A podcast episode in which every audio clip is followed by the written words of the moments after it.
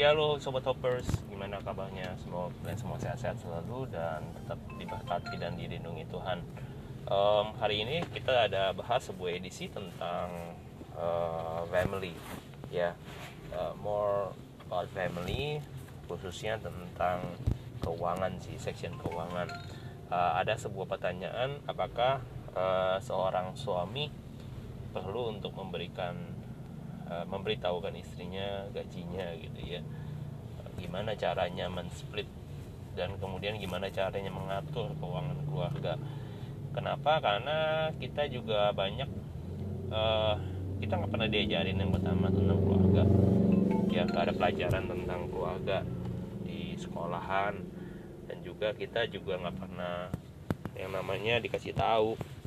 Jadi learning semuanya by doing nah hari ini saya ngebahas dan share uh, gimana sih mengatur keuangan gimana sih uh, peranan suami dan bagaimana juga kita split out kita punya penghasilan kepada istri gitu ya. Karena banyak orang juga uh, berkata kalau dikasih tahu semua habis. Kalau diinin semua uh, nggak nggak nggak nggak apa nggak nggak bisa nggak bisa buat jajan gitu ya kira-kira seperti itu.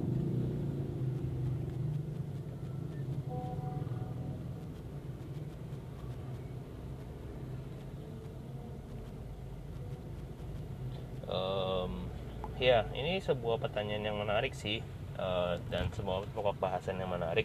Semoga teman-teman di sini yang mendengarkan bisa mendapatkan sebuah hal pembelajaran tentang uh, makna uh, mengatur keuangan di dalam tengah-tengah keluarga. Oke, saya mulai aja. Ini adalah sebagian dari pengalaman saya dan saya berharap kita bisa feedback, uh, bisa saling mengisi, saling memberitahukan kalau memang ada kekeliruan. Saya mohon maaf sebelumnya. Silahkan dikoreksi, dikritik, disaran, uh, ada saran bisa diklik lewat IG ataupun Twitter. Um, kita langsung masuk aja. Uh, pertanyaan pertama kalau ditanya apakah saya perlu memberitahukan untuk masalah gaji saya kepada istri saya. Uh, untuk saya pribadi, saya dari awal punya gaji berapa saya kasih tahu istri saya. Itu itu prinsip prinsip utamanya saya kasih tahu. Hanya saja yang saya berikan kepada dia uh, semuanya. Ya nggak semuanya. Uh, hampir boleh dikatakan 80% saya kasih gaji saya ke istri saya hampir 80% uh, sisa 20% nya apa sisa 20% nya biasanya saya uh, uh, ya seperti ini ya nanti saya jelasin satu persatu. Jadi intinya uh, saya pertama saya memberikan uh, memberitahukan istri saya gaji saya berapa gitu ya.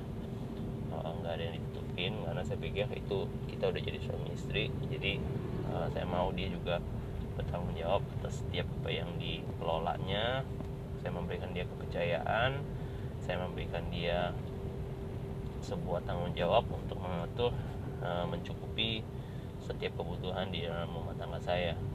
Yang kedua um, prinsip membagi ya membagi splitting untuk finance. Uh, yang pertama ketika kita mendapatkan gaji yang pertama sekali yang saya lakukan adalah saya menyisihkan uh, 10% untuk Tuhan. Itu udah dari tahun berapa ya? Di tahun 2006 sejak awal saya ketemu sama Tuhan saya dirawat Tuhan dan saya mulai mengambil sebuah keputusan ini adalah bagian Tuhan gitu ya. Sepuluh dari apa yang saya kerjakan saya berikan untuk Tuhan gitu. Baik itu gaji baik itu penghasilan dari bisnis saya baik itu penghasilan dari bonus ataupun insentif apa pun itu dalam setiap makna uh, penghasilan saya biasanya udah sisihin 10% dulu. Itu yang pertama yang saya lakukan. Dan sudah cukup lama ya saya melakukan itu. Tanpa memandang mau dipakai untuk apa gerejanya dan lain sebagainya itu itu itu itu terserah gitu. Itu persepuluhan itu adalah hal yang wajib saya lakukan dan kerjakan. Sebagai bukti saya uh, masih Tuhan dan saya taat sama Tuhan. Kemudian setelah saya berikan 10% setelah 10 nya biasanya saya tabung gitu tabung. Tabung pun juga 10% biasanya gitu. Um, kenapa? Karena saya pikir begini loh guys.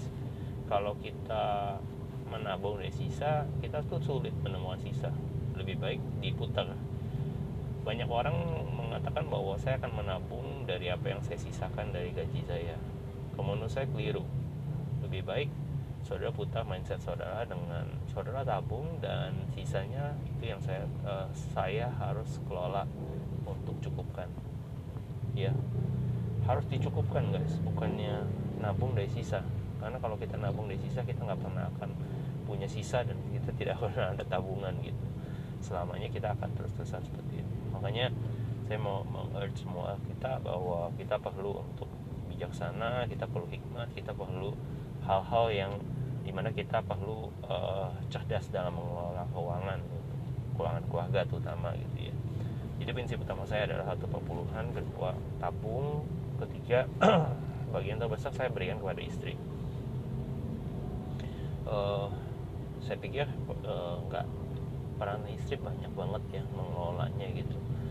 Dengan uang sekian gitu harus dibagi kebutuhan rumah tangga kebutuhan dia pribadi kebutuhan uh, mungkin anak kebutuhan untuk sekolah untuk uh, makan.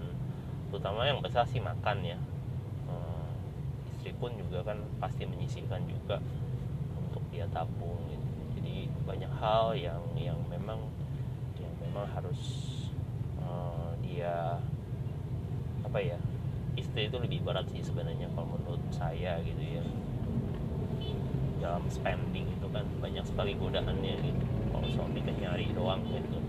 Kalau coba deh guys uh, kalian berpikir secara wise secara akal naluri sehat lebih mudah untuk nyari atau lebih mudah untuk spending? Saya pikir lebih mudah untuk spending ya tapi kan kita perlu hikmat. Kalau kita spendingnya terlalu besar kita spendingnya terlalu banyak kita spendingnya terlalu uh, jor-joran di satu sisi maka yang lain kan pasti akan affected. Ya jadi itu yang menurut saya uh, memang lebih gampang lebih gampang untuk spending tapi lebih sulit untuk tidak spending atau mengatur spending kita gitu jadi hati-hati banget jangan sampai jadi terjadi uh, seperti ibarat pepatah mengatakan bahwa besar pasak daripada yang besar pengeluaran daripada pemasukan. Itu yang yang agak-agak ribet gitu ya. Um, oke okay, itu satu mengenai prinsip pembagian. Kedua prinsip kejujuran. Uh, kalau saya saya mengatakan apa adanya. Kenapa? Uh, buat apa saya tutup karena saya pikir dia juga perlu mengetahui ketiga prinsip membagi uang gaji ya. Tadi saya saya sudah bilang saya uh, sepersepuluhnya saya sudah berikan kepada uh, rumah ibadah saya. Kemudian saya meminta kepada istri dan saya tabung dan semuanya sisanya saya kasih istri saya. Apakah saya semuanya berikan? Enggak. Jawabannya enggak.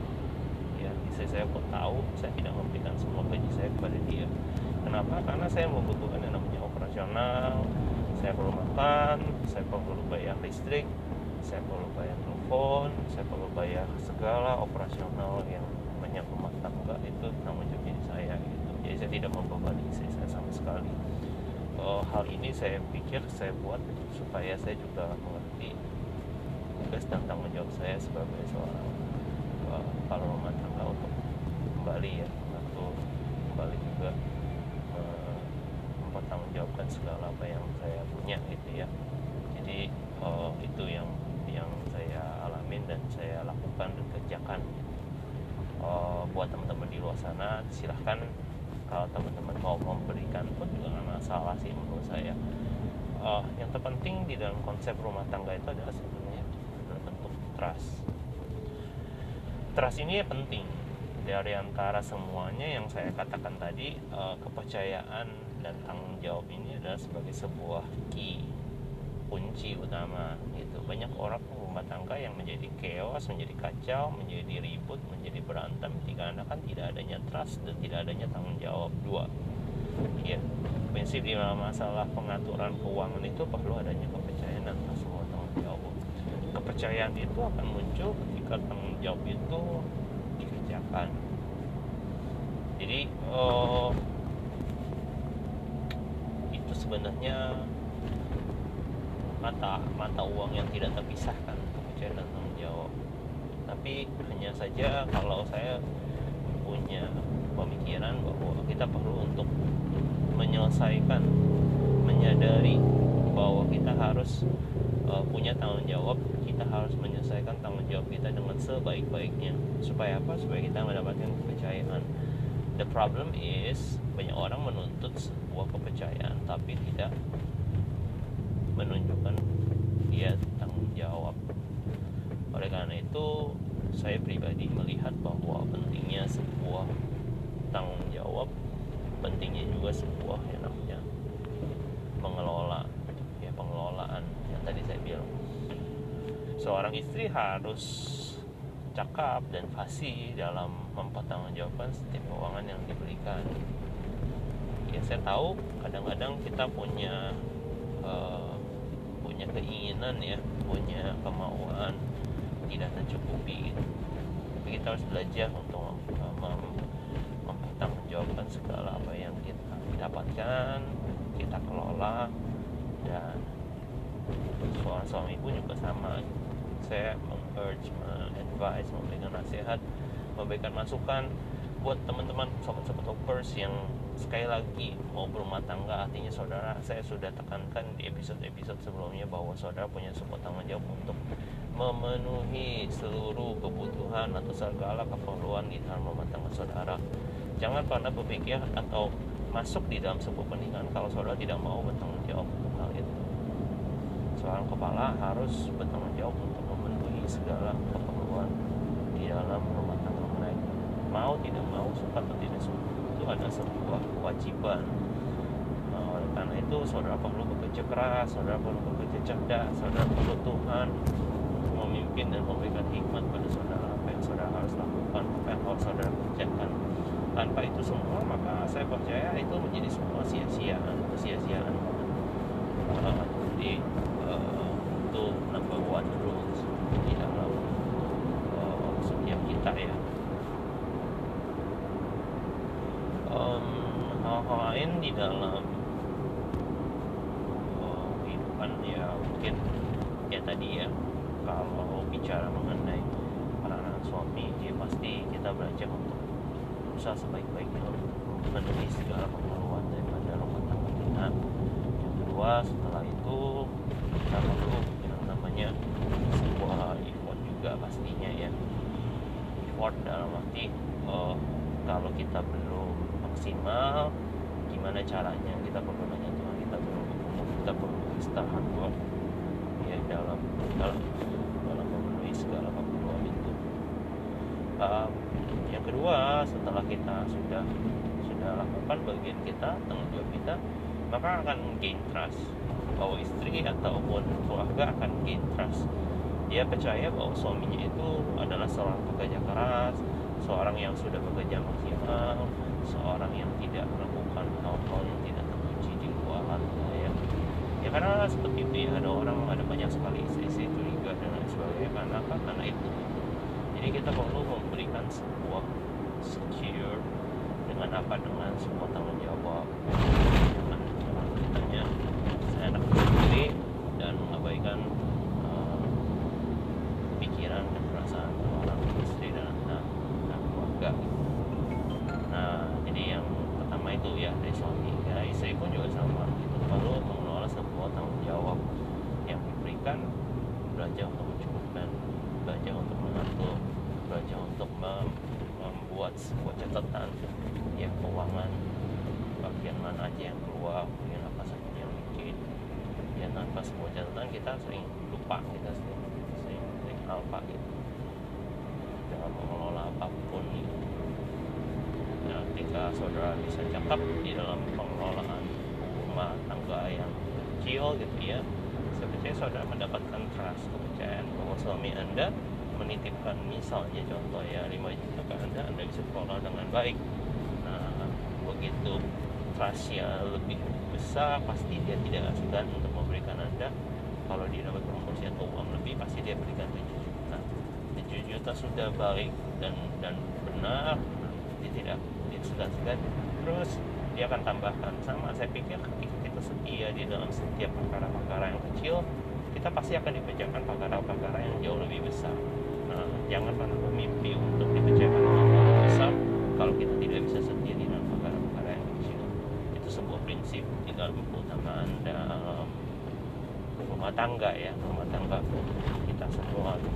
Nah, semoga kita semua teman-teman di sini yang mendengarkan mendapatkan sebuah pencerahan tentang mengatur keuangan mahlukah saya jujur dan apa-apa saja yang diperlukan di dalam mengatur keuangan itu prinsip yang penting ya ada prinsip uh, sebuah tanggung jawab dan trust.